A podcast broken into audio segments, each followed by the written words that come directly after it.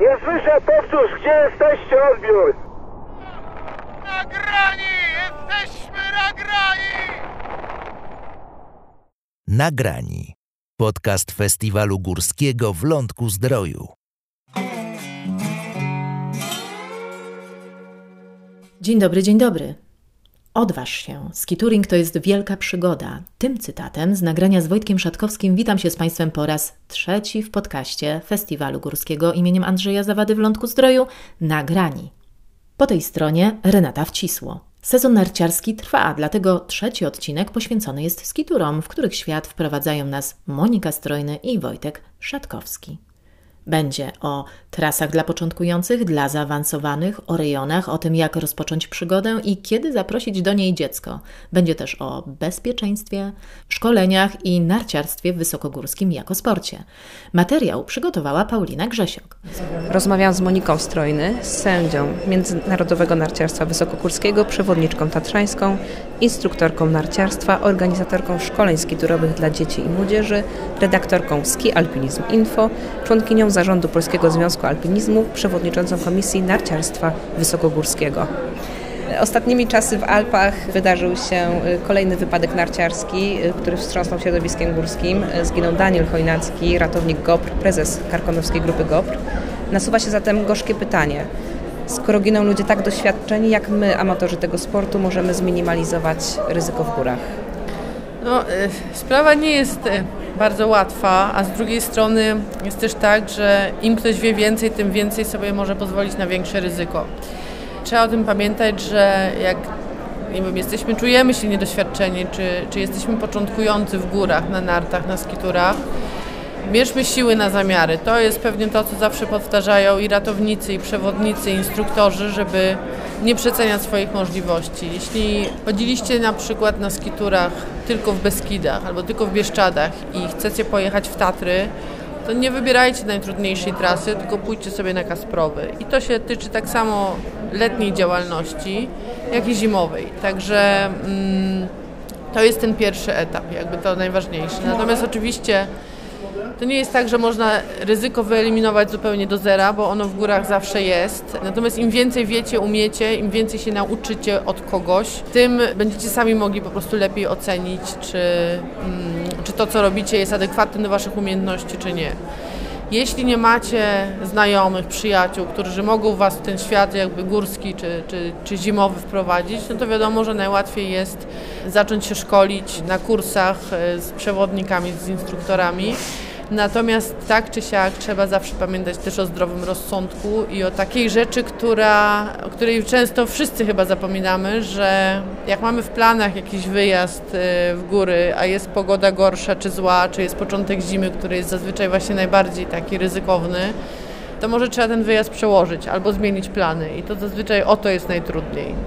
A gdzie można podszlifować y, umiejętności narciarskie?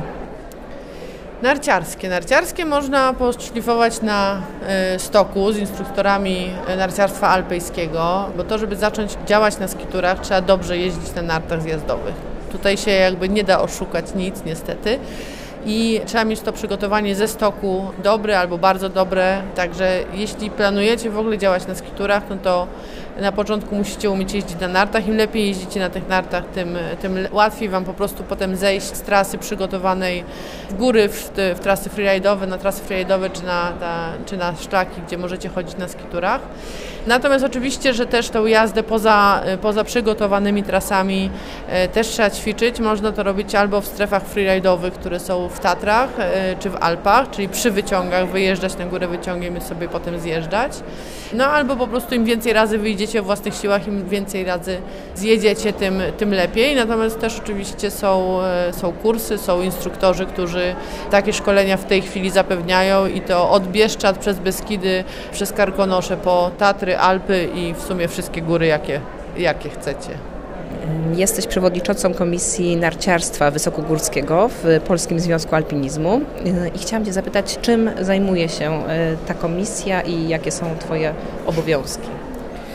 No, w komisji i w ogóle w Polskim Związku Alpinizmu generalnie się zajmujemy tą sportową stroną e, narciarstwa wysokogórskiego czy ski alpinizmu, czyli głównie zawodami, organizacją Pucharu Polski narciarstwie wysokogórskim, przygotowywaniem dokumentów, regulaminów do rozgrywania tych zawodów ale też e, wyłanianiem kadry narodowej i próbą finansowania tej kadry i wysyłania jej na zawody międzynarodowe, na Puchar Świata, Mistrzostwa Świata, Europy i inne zawody, które, które się w tym sporcie odbywają. W 2026 roku ski alpinizm będzie debiutował na Igrzyskach Olimpijskich Mediolan Cortina, także w tej chwili też staramy się o to, żeby, żeby jeden czy dwójka zawodników miała szansę na uzyskanie kwalifikacji olimpijskiej na, na, na Igrzyska Olimpijskie. Moniko, zapytam Cię jeszcze o szkolenia skiturowe dla dzieci i młodzieży. Od kiedy właściwie można zacząć przygodę ze skiturami?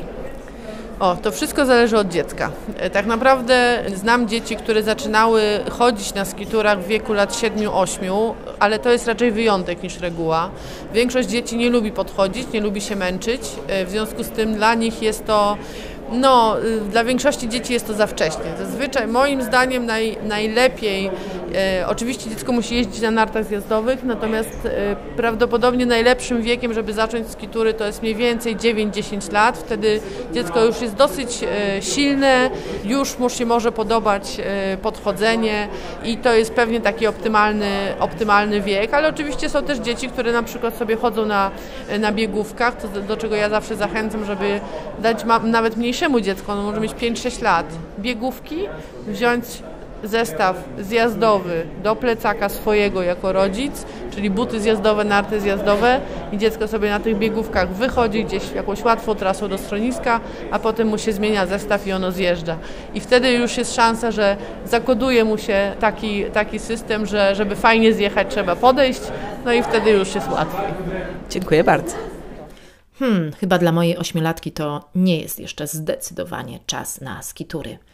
Za chwilę kolejna rozmowa, ale zanim jej wysłuchacie, chciałam chwilę zagaić o książkach, bo bohaterem naszego kolejnego wywiadu, a właściwie Pauliny Grzesiok, jest Wojtek Szatkowski, nie tylko skiturowiec, ale historyk, pracownik Muzeum Tatrzańskiego i autor książek historycznych i przewodników skiturowych. Prawie co roku można go spotkać jako prelegenta i jako szkoleniowca na Festiwalu Górskim w Lądku Zdroju, a jego książki biorą udział w organizowanym tu konkursie na książkę górską roku.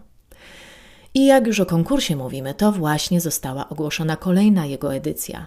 Czekamy na literaturę górską, wydaną między 1 czerwca ubiegłego roku a 31 maja roku bieżącego. Książki zgłaszać można do połowy czerwca. Więcej na www.festiwalgorski.pl. A tymczasem zapraszam Państwa na rozmowę Pauliny Grzesiok z Wojtkiem Szatkowskim. Wojciech Szatkowski, Skitur School? Tak, Skitur School.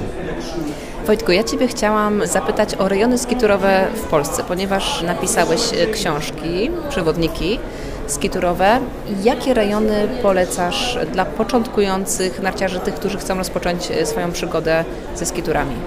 Myślę, że dobrze by było zacząć od takiego starannego zaplanowania sezonu skiturowego, rozłożyć na stole mapy, zaparzyć mocną kawę, co kto lubi, może być też herbata zimowa i sobie po prostu pomyśleć, gdzie chciałbym jechać tego e, sezonu, bo właściwe e, zaplanowanie sezonu polega na tym, żeby zminimalizować ryzyko lawinowe w Tatrach, które występuje w styczniu i w lutym w stopniu według mnie tak intensywnym, no, że to uniemożliwia jakieś bardzo fajne wycieczki wysokogórskie. Dlatego ja sobie rozrysowywuję sezon i zapisuję sobie, to polecam Państwu to zrobić na papierze, żeby ten sezon nam tak nie uciekł po prostu, żeby nie był taki byle jaki. No więc grudzień to są stoki przy wyciągach, e, bo z reguły już w grudniu jest śnieg. Potem, e, jak już jest śnieg w górach, to ja robię moc w Tomanowej, bo można e, oczywiście tam w nocy też chodzić, a po pracy pracuję do 16. Większość ludzi pracuje, no więc tam. E, dobrym rejonem do takiego skiturowego chodzenia w tym czasie jest Białka. Tam jest taka pętelka o długości 15 km wzdłuż tras wyciągów.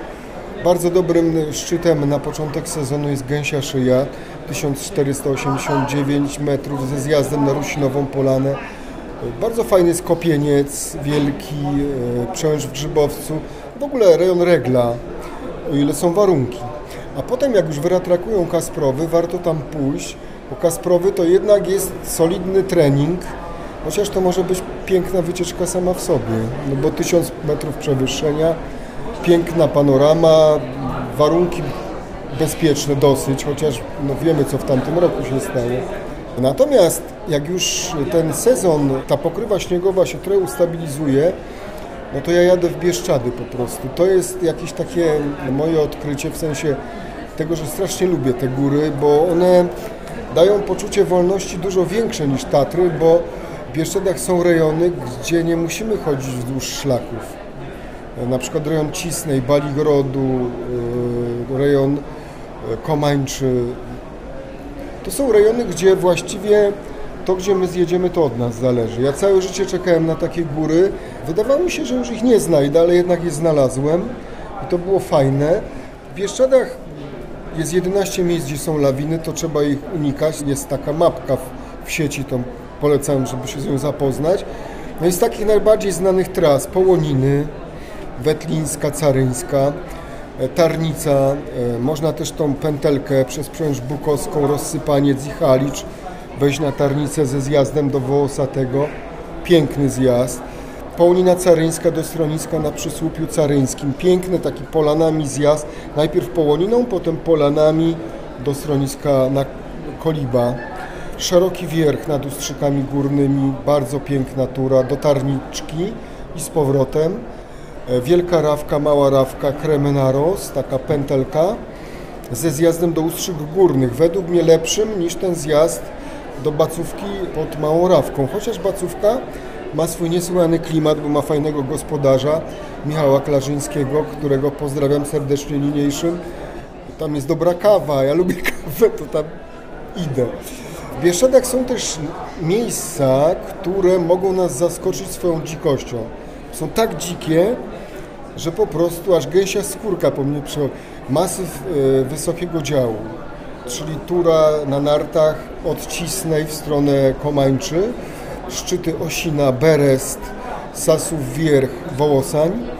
Tam w marcu w tym roku, jak szedłem, przylatywały nade mną klucze żurawi, które wracały do Polski.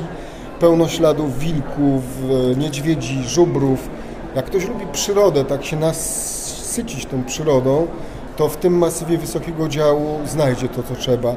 Jasło, sam temat w sobie, jasło okrąglich feleczata, taka pętelka, e, albo jasło od rostok górnych, prawda? No i piękny szczyt z, z taką małą połoniną, płasza. Płasza to znaczy łysy po wołosku i z niej zjazd takim garbem leśnym do Doliny Górnego Wietnamu, czyli do Doliny Potoku Smerek. No tam jest mnóstwo możliwości. Natomiast tam, gdzie jest już park, to chodzimy po szlakach, żeby tych przepisów nie łamać. No i te Bieszczady to przeważnie schodzi do końca lutego. Warto też pokusić się o zjechanie z kilku szczytów Beskidu Niskiego, na przykład Cergowa, bardzo piękny szczyt niedaleko Dukli, Lackowa z Isp, no bardzo stromy, ale jak się trafi w lutym pod koniec na już zleżałe śniegi, to jest pięknie tam na tej Lackowej. Rotunda z cmentarzem e, pomysłu Duszana Jurkowicza. No i potem powrót do Zakopanego, a można też, jakby ktoś chciał, pojechać w Karkonosze, bo w Karkonoszach właśnie pod koniec lutego i na początku marca są bardzo piękne warunki.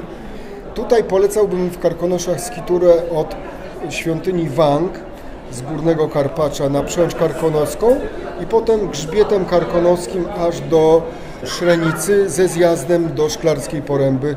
25 km wychodzi, ale przepiękne. Zupełnie inne krajobrazy niż w innych polskich górach. Takie płaskowyże jak w Laponii.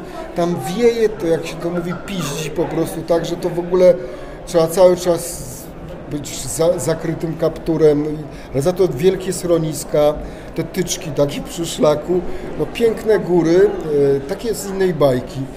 Wokół Zakopanego fajnym terenem jest też, są też Gorce, e, jest też udostępniona Babia Góra, no i Beskid Żywiecki, czyli Pilsko właśnie, Babia Góra, Romanka, Rysianka, Lipowski Wierch, no to tam wszędzie człowiek znajdzie fajne śniegi jeszcze w marcu, ale nie tak, one są już bardziej te góry kapryśne.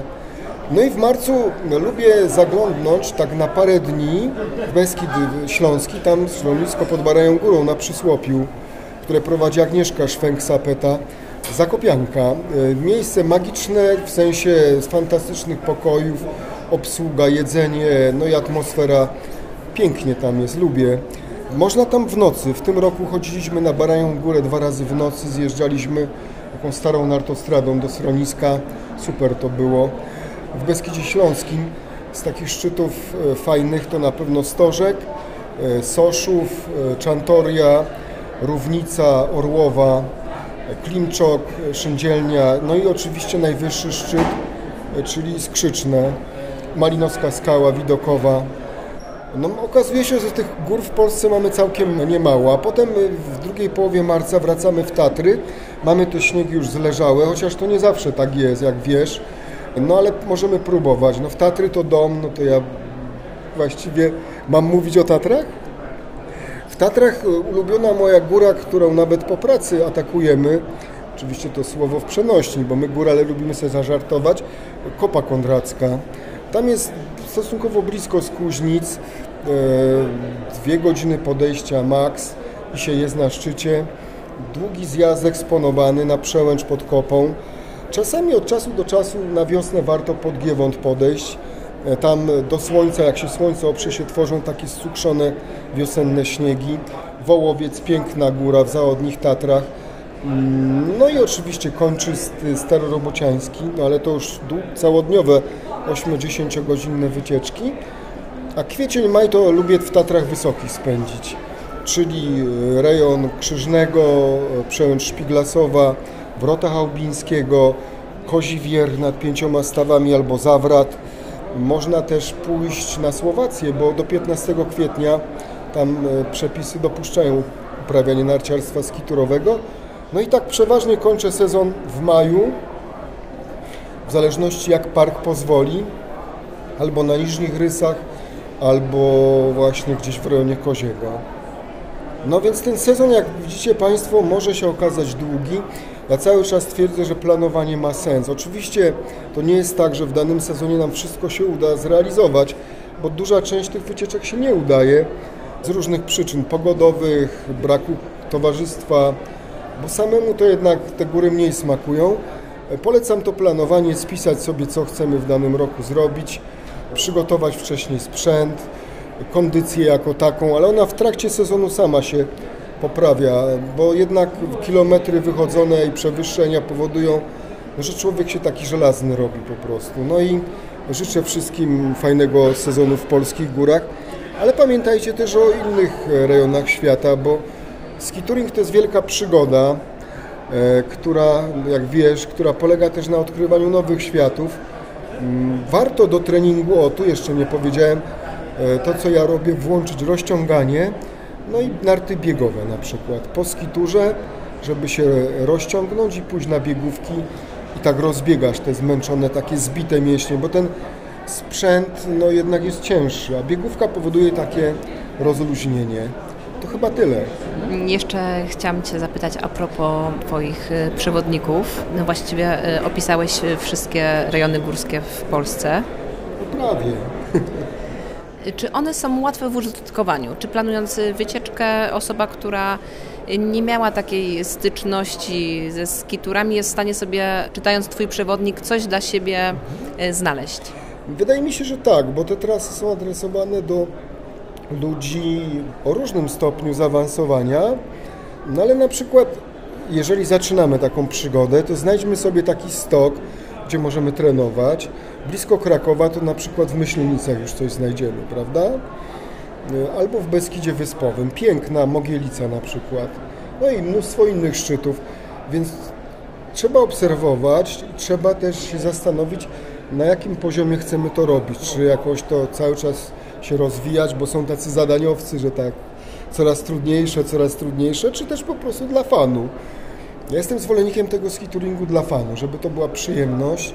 Według mnie y, tutaj chodzi o to, żeby sobie po prostu poukładać to tak, że początek sezonu wycieczki łatwe, krótsze, połowa sezonu to już dłuższe, a najdłuższe i najtrudniejsze te tatrzańskie bądź na Babiej Górze czy Pilsku na koniec. Dbać o suplementację, odpoczywać, regenerować się, pracować też trzeba. Nie zaczynać od Tatr, bo Tatry są kapryśnymi górami i wymagają dużego doświadczenia, a Beskidy są przepięknymi widokowo górami. Jest świetna baza noclegowa, no może poza Beskidem Niskim, gdzie tak jest na razie ubogo, ale są agroturystyki. No więc yy, próbujcie Państwo, no według mnie warto się też odważyć, bo nieraz e, no, mówią, że, że żeby się tak hamować. W Beskidach są piękne góry, zjazdy długie, 2, 3, 4 kilometrowe, czy w Bieszczadach 5 kilometrowe. Więc spróbujmy od tego, a potem, tak jak mówię, e, w Tatry. Super, dziękuję Ci bardzo. I to byłoby na tyle w nowym, trzecim odcinku podcastu. Zapraszamy Państwa do wysłuchania poprzednich. A gdzie można nas wysłuchać? Oczywiście na YouTube, Spotify, Apple Podcast. Zapraszamy też do wspierania nas na patronite.pl. A jeszcze koniecznie muszę wspomnieć o dwóch konkursach ogłoszonych przez Festiwal Górski w Lądku Zdroju. Jest to konkurs filmowy, któremu przewodniczy od lat Kasia Biernacka i konkurs na fotografię górską. Nasz najmłodszy konkurs, bo pierwsza edycja odbyła się w ubiegłym roku, więc fotografujcie. Czekamy na Wasze zdjęcia, a konkursowi przewodniczy Kasia Piechowicz. Szczegóły oczywiście znajdziecie na www.festiwalgorski.pl. Szukajcie nas na Instagramie również i na Facebooku. No i szykujcie się do festiwalu, bo zbliża się wielkimi krokami. Już niebawem ogłosimy sprzedaż biletów. A pamiętajcie, 5, 6, 7, 8 września to najlepszy czas i najlepsze miejsce na zakończenie wakacji. Tymczasem pozdrawiam Państwa. Do usłyszenia. Renata Wcisło. Nie słyszę, powtórz, gdzie jesteście, odbiór? Nagrani! Jesteśmy nagrani!